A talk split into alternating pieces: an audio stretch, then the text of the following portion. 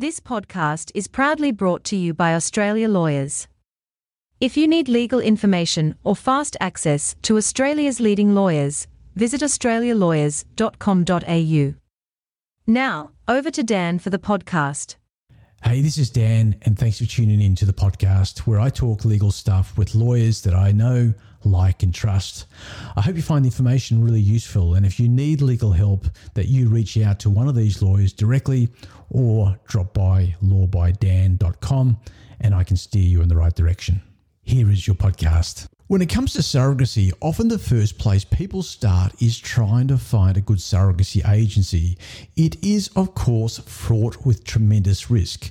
In this context, I'm going to hand you across to Australia's leading and most experienced surrogacy lawyer, Stephen Page, to give you some useful information to help you navigate this complex path. G'day, I'm Stephen Page from Page Provan and Family and Fertility Lawyers, and I'm talking today about what makes a good surrogacy agency. What I'd like to have today, but I don't have in front of me, is an apple and an orange, or chalk and cheese, because these things are different and yet they seem the same. When intended parents come to me and they say, look, we want to talk about going to a good surrogacy agency. In fact, we went online and found this really great surrogacy agency and described the country, at which point I have to stop them and say, well, are you assuming that the surrogacy agency that you're going to is the same as a surrogacy agency as in, for example, the United States? And the obvious response is yes. The reality, however, is often no. So the first thing that you need to know about choosing a good surrogacy agency, and I've talked about this before, is compare a surrogacy agency with a bottle of milk. A bottle of milk has a lot of regulation with it. If you go to Coles or Woolies or your local corner shop, you want to make sure that the bottle of milk you buy for a few dollars isn't going to poison you. So we have all these regulations in place to make sure it doesn't. A surrogacy agency, however, a place where you're going to be spending tens of thousands of dollars, typically has no regulation wherever it might be in the world. Whether it's an altruistic surrogacy agency, and we have one of those in Australia, the Surrogacy Australia Support Service, or it's a surrogacy agency operating in the United States or Canada or in a developing country, typically it won't have any regulation at all, not a jot. The starting point from my point of view is if you're going to engage a surrogacy agency, go and make inquiries. By all means, contact me and ask me about who's good. And at this point, I just refer to the old product disclosure statement. Past performance is no guarantee of future performance, but it's the best guide we've got. Who is reputable? Who knows what they're doing? Who should be avoided? One of the things that I've observed for a long time is that those who are desperate to have children sometimes engage what is called baby lust. It's like gold fever, but instead it's about having a baby.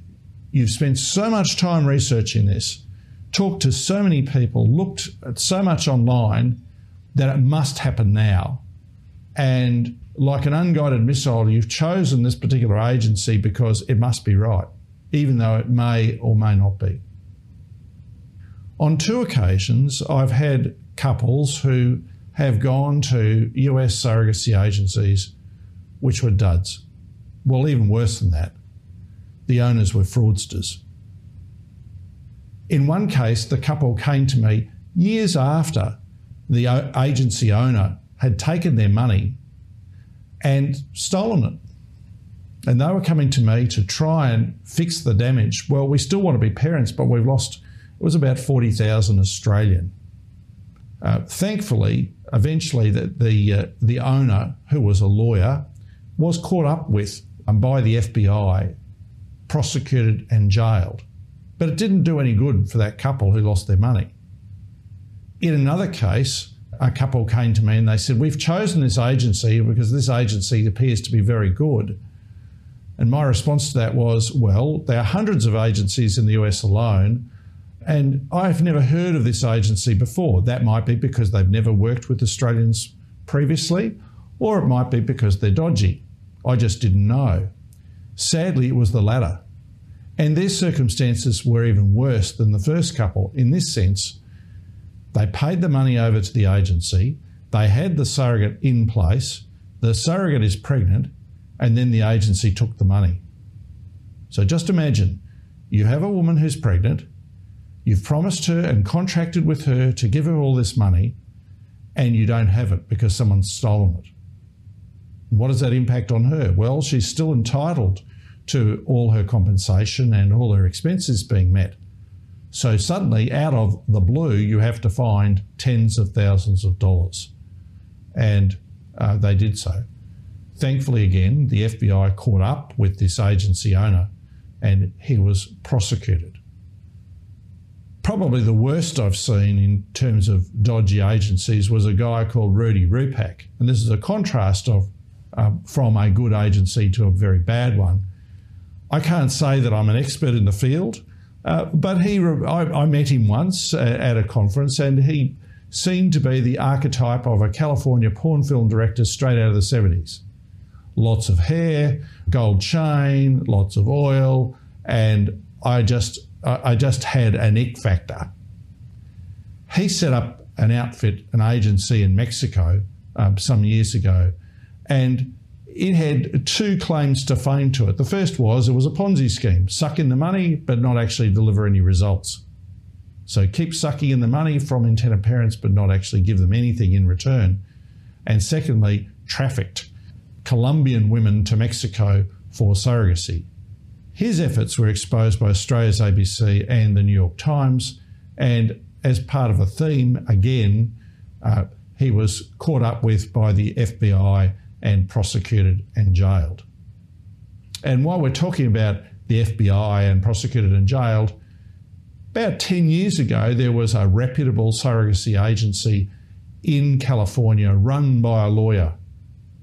And she even had her own TV show talking about surrogacy, but she got greedy. And what was the outcome? She was trafficking Ukrainian women who were already pregnant and saying to intended parents, oh, by the way, this surrogacy arrangement fell through and we've got a baby on the way for you. Well, it was all a lie. So again, caught up with by the FBI, prosecuted and jailed. And I'm so glad she's not in practice. But that all of these bad stories haven't told you what actually makes a good surrogacy agency. A good surrogacy agency on the US model is one that manages and matches. Its first job is to match you with your surrogate.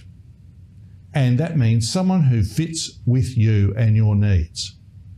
Australian intended parents typically want to have an ongoing relationship with the surrogate. And so surrogacy agencies look at that. They also want to make sure that the surrogate is not only a good fit and feel for you in terms of the psychology, but also the law. We want to make sure that the surrogate, or the agency I should say, wants to make sure that the surrogate fits in the right location, because there are issues with Australian law that have to be sorted. Generally, Australians are pretty flexible about this, but nevertheless, there's a pretty keen checking mechanism they've got to go through. The second thing that a good surrogacy agency does is to manage. And that's to make sure that the whole thing works. That's dealing with the IVF clinic, with the intended parents, with the surrogate's partner, if there's an egg donation arrangement, an IVF, making sure all of that happens. So that like clockwork, it starts, it keeps going, and it stops on time to get you in and get you out as quickly and as cheaply and above all as stress-free as possible. Despite the horror stories I told you at the beginning, most surrogacy agencies in the US are wonderful. The feedback I've had from clients universally is lots of paper, we have to sign all these agreements, but it's all transparent. We know precisely what we're going to get. That's not the case necessarily if you are in a post-Soviet state or a developing country. The quality may be there, but it may also not be there. It really varies. And how is it going to vary? You don't know until you're in the journey. Therefore, if you're looking at a good surrogacy agency, ask around. By all means, contact me and ask me.